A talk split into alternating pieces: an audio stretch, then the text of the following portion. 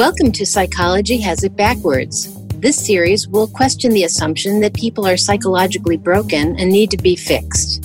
We will talk about how seeing people as innately healthy will change all of your interactions and outcomes. This is a true paradigm shift, and it simplifies the entire process of dealing with mental distress and allows for more profound and immediate changes. Aloha, aloha, and welcome to Psychology Has It Backwards. My name's Christine Heath, and I'm coming to you from Hawaii, and I'm here with my BFF and comrade in, in arms here, Judy Sedgeman, and I'm in Pittsburgh, Pennsylvania. And we are doing this via the miracles of uh, the internet and our uh, Zencastr and the way that we've been able to do these podcasts with each other from thousands of miles apart. It's really kind of amazing. Yeah, it's fun.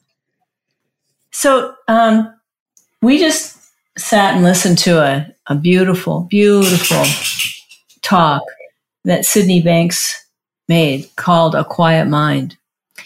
And we got to thinking about really how understanding the importance of clearing your mind and quieting your mind to see things different in your life is very different from the way that psychology tends to focus on things. Now, I know that in psychology, people tell people to do meditation and they do, tell them to do yoga and, and things that are quieting of the mind. And there's a value that's been um, identified as important. But when you sit down with somebody in a session and you start to talk about their problems, you're going in the opposite direction. So, like, you, you want to kind of think about that, like, oh, okay, like if, you know, quieting the mind is a good thing, why am I getting people to think about their problems? because it doesn't seem like it could be that simple. It doesn't seem like that's really uh, something that you could do as a therapist. It seems like when people come in, they want to talk about their problems and what's wrong, and they want you to figure it out for them or help them figure it out or tell them how to change their thinking or tell them how to, you know, change their behaviors or surf their emotions or, you know, communicate with people differently or to do something, right, that will fix whatever they perceive as a problem.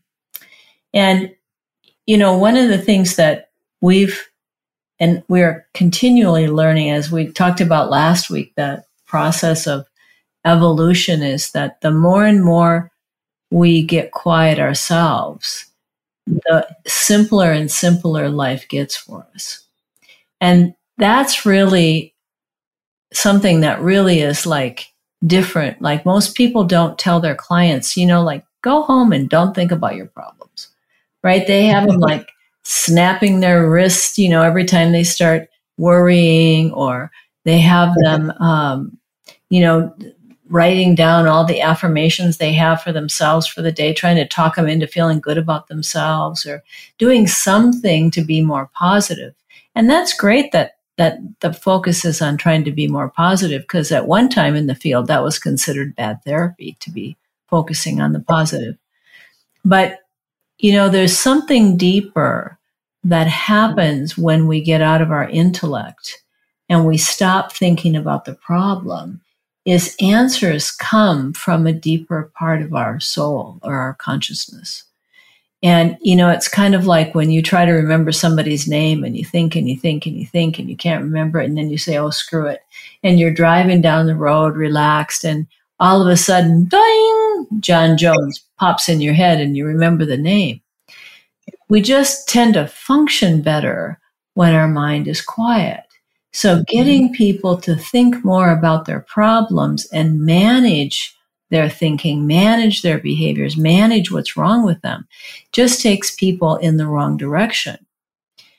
But being able to like, people always crack us up because what you know like if we have a problem in my business we have money shortage or something happens and what we'll do is like for as long as i've run a business we'll, i'll take the weekend off and go to like waikiki and spend the week the weekend just getting quiet just really like having nothing on my mind and forgetting about the problem not thinking about it and inevitably I'll come back and I exactly see what I need to do. Or I realize there's really not a problem at all and things just fall into place. It's just kind of magical like that. So, when, as you were talking about this, Chris reminded me of two funny things.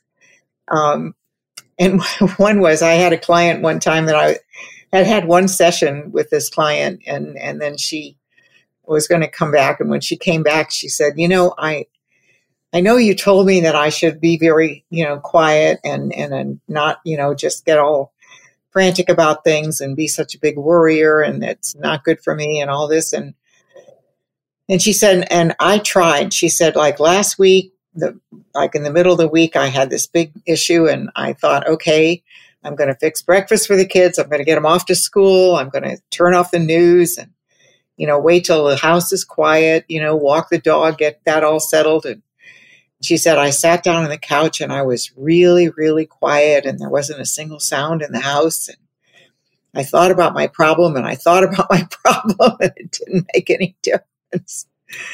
And I said, well, you know, quiet is not outside. You know, it's not because the kids are home or the dog barks.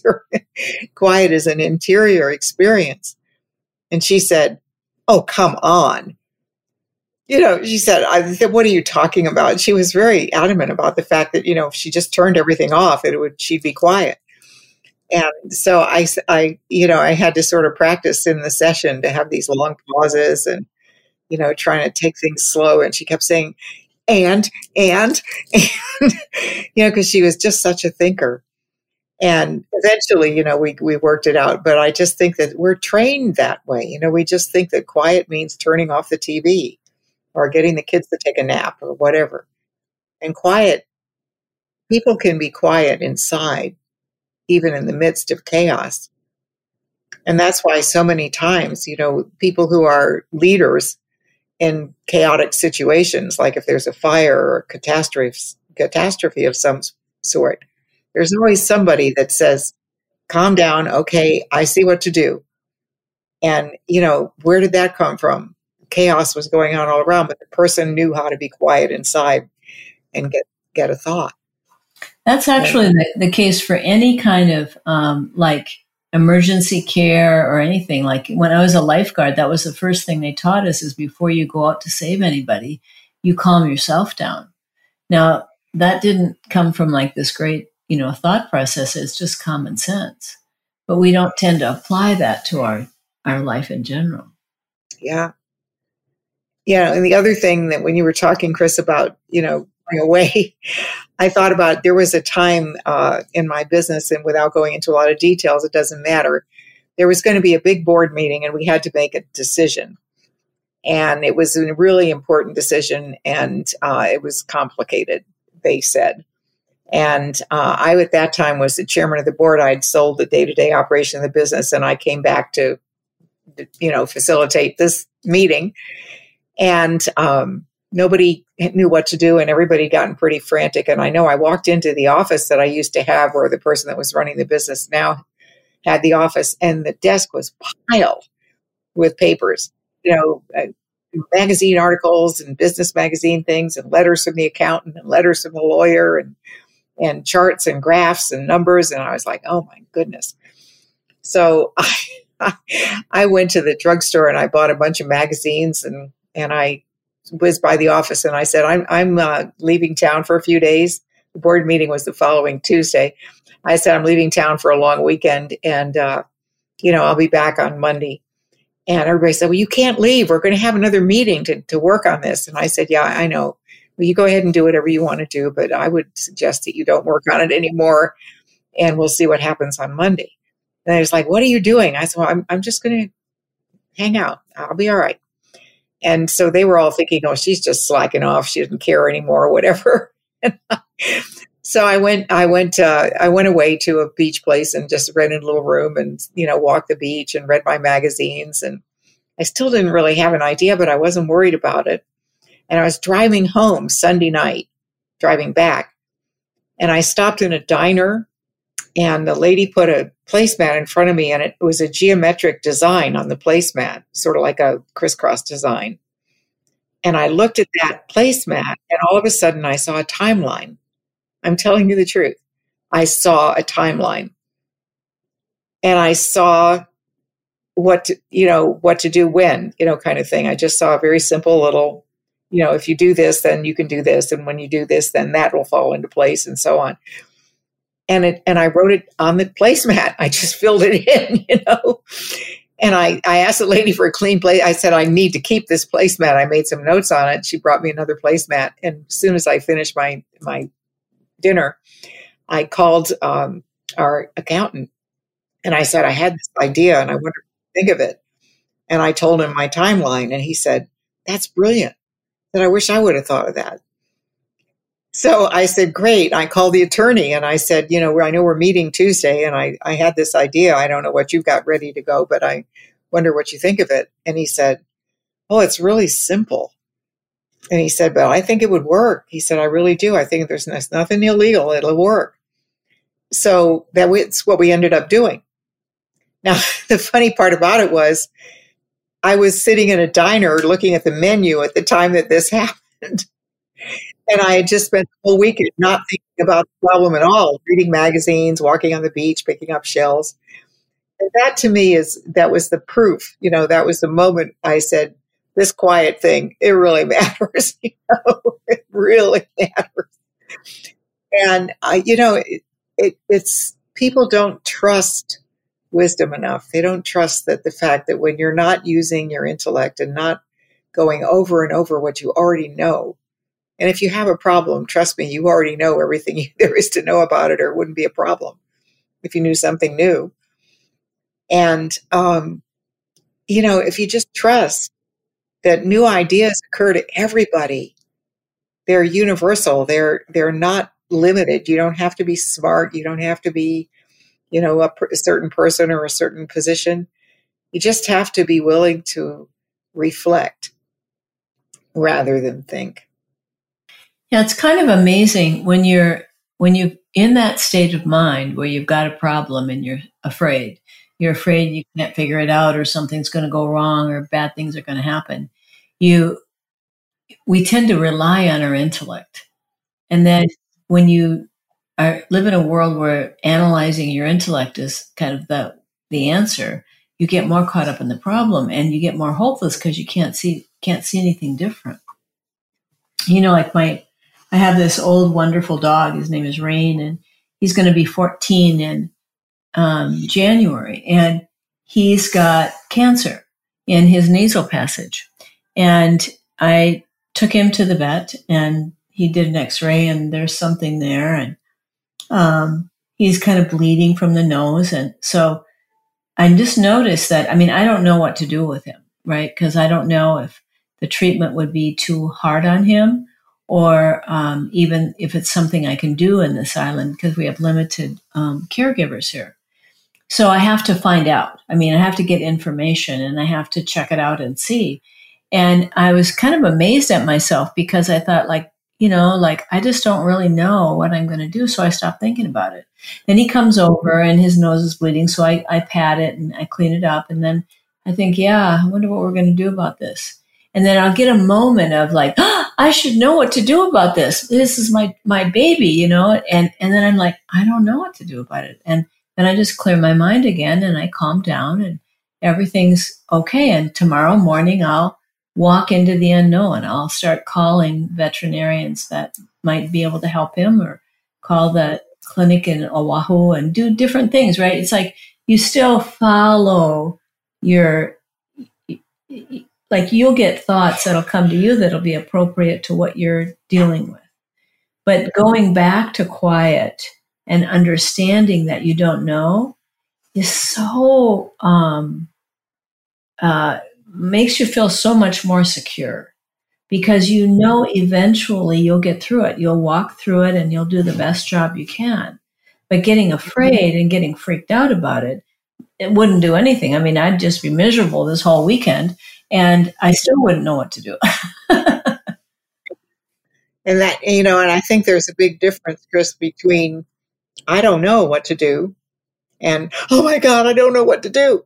And, yeah And I think, you know, the intellect goes to, oh my God, I don't know what to do. I've got to go back to the dictionary and look at every word that has to do with this or, you know, every thought I've ever had about something like this, as opposed to, I don't know what to do.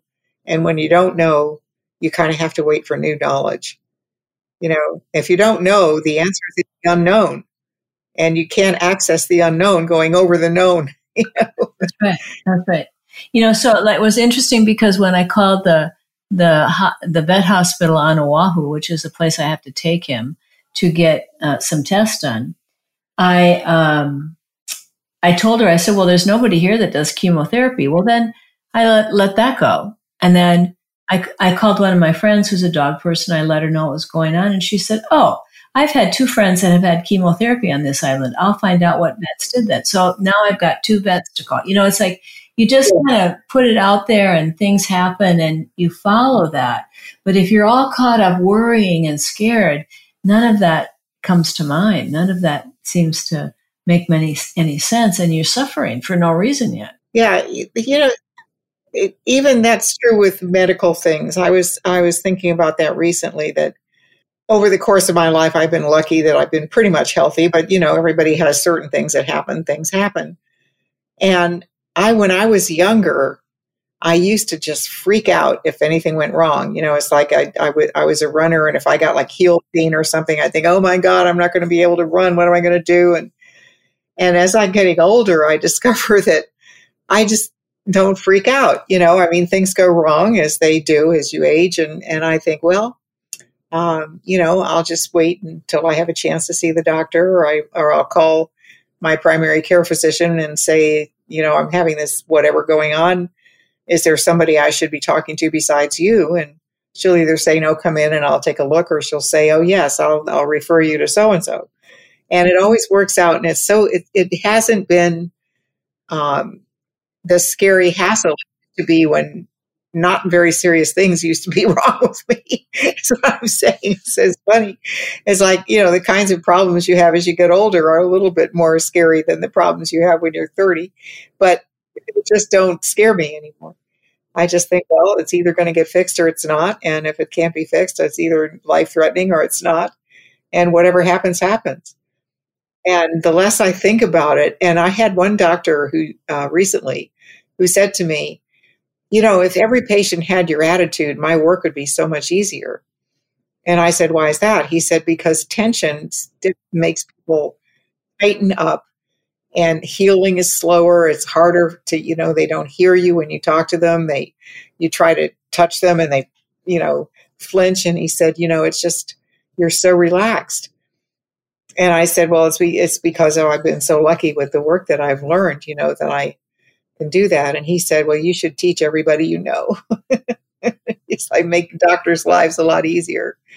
And I, you know, that's really true. Everything's connected in that way when you're when you're fraught over your problems or anything that you're trying to overthink, you do change your physiology. Yeah, it's true. Everything changes actually. And um, it's just trusting that your wisdom is the best you have. That's as good as you can get. You can't be smarter than you are. You can't know things that no one knows yet. Otherwise, we'd have a cure for cancer already, right? We'd have a, the world would not be in the place it's at. But we can't. We can only know what we can see so far, and and getting all that personal insecurity off your mind just helps you to see things from a different vantage point. And when you see it from a different vantage point, you're open to seeing new things and kind of walking into the unknown without fear. Otherwise, you get scared and then you can't see where you're going. That's true. Even when you're looking right at it, I've thought of that. I've thought of that too. That you know, when your mind isn't quiet, you miss. Like I was, uh, I was a person who that my I used to be sort of like my staff when I when I was working used to laugh at me because I found things that I was looking for without, that was before Siri and Google and all these things, without a map. I kind of knew the general area I was going to and I'd get a feeling for it. And I'd say, I think it's probably, you know, in one of these two blocks. And I would find it. And they would say, well, let's look at the map. And I'd go, well, let's look at the map if I don't find it. And I just, if I couldn't if I just didn't know, I wouldn't try that. But you know, if I had a thought, no, I know it's down that street, I'd just go there.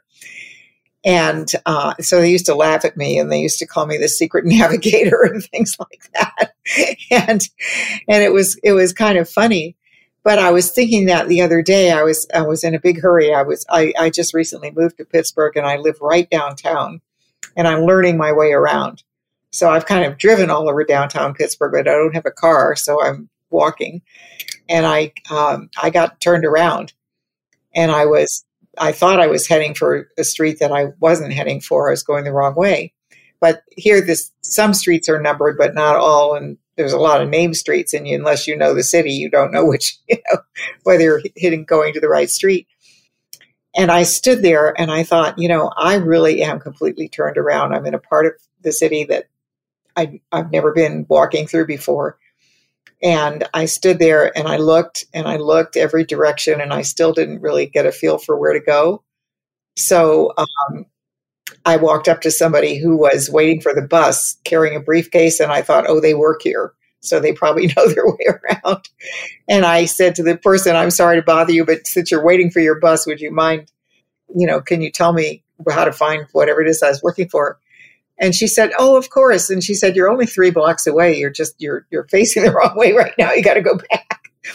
And uh, I said, "Oh, thank you." And I turned around, and that's that's getting the answer too. Even you know, it's like not knowing and being willing to ask somebody who would know. So it's their intellect, your wisdom. you know, the two work hand in hand. So it's uh, and a lot of times people you know, just panic and then they don't know what to do and they just start running around in circles. You know, it's just like, oh, I'll try this way, I'll try this way. And I thought, no, I got to ask somebody because I'm, I don't know. I'm not going to know anymore going another block. You know, it's, it's really a, a, a paradox how you quiet down to get answers, right? Yeah. And, and that's what doesn't, that's what is so different is that you, you got to trust that your wisdom will come to you. And as you do that, you get insights and the insight is what quiets your mind. So you can't like try to quiet your mind out. So if you're listening to this and saying, well, how do I quiet my mind? It, it, it's really just being present in the moment and not getting seduced by your thinking. And having faith that there is wisdom. Yeah. The other piece yeah. of it, just knowing that that's whether you can see it right now, this minute, there is wisdom. Yeah. And each time you get a deeper insight, your mind will quiet more without you doing anything. You'll just wake up. Like I remember one day I was, um, oh, must have been in, in the late 80s, maybe 1986 or 7. And I got up this one morning and all of a sudden I realized I thought, oh, I'm not afraid. Now, if you'd asked me the day before, if I was afraid, I would have said no. I didn't notice it until I quieted down. And when I was quieter, the fear was gone, whatever thinking I had, right? And that's kind of the magic of it. It's like it's not something to do because as soon as you're doing, you're trying. Remember our, our, our tape on trying, trying, trying? It's like when you're trying, you're thinking. So you just just be okay with being in the moment and just telling yourself just to, like I would just tell myself, just, let's just quiet down about this. Let's just get relaxed and see what happens. Yeah, that's my favorite thing is wait and see. you know? Mm-hmm. I yeah. say to myself, wait and see, you know, and yeah. and the, the more that happens, the more faith you get in it. You know, now it's like second nature, but in the beginning, it was always shocking to me when I could do it. Yeah. Yeah it would be it would come and you're like oh my god i got this thought. It was so great. I know exactly what to do. And now it's like oh okay now i know what to do. Because you just you kind of uh, get used to the magic of it. Or what it seemed like magic at the time because i, I didn't have that experience very often. And so with that i guess what we'd like to do is wish you all a very magical life.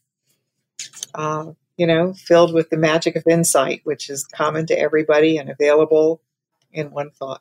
And if you're starting to celebrate the holidays, whatever your holiday is, this is a holiday time. We hope that your holidays are filled with peace and love and lots of joy and happiness. We hope you heard something new and that you will continue to join us to challenge the prevailing thinking about the possibilities for health in everyone. To subscribe to the podcast, visit our website at psychologyhasitbackwards.com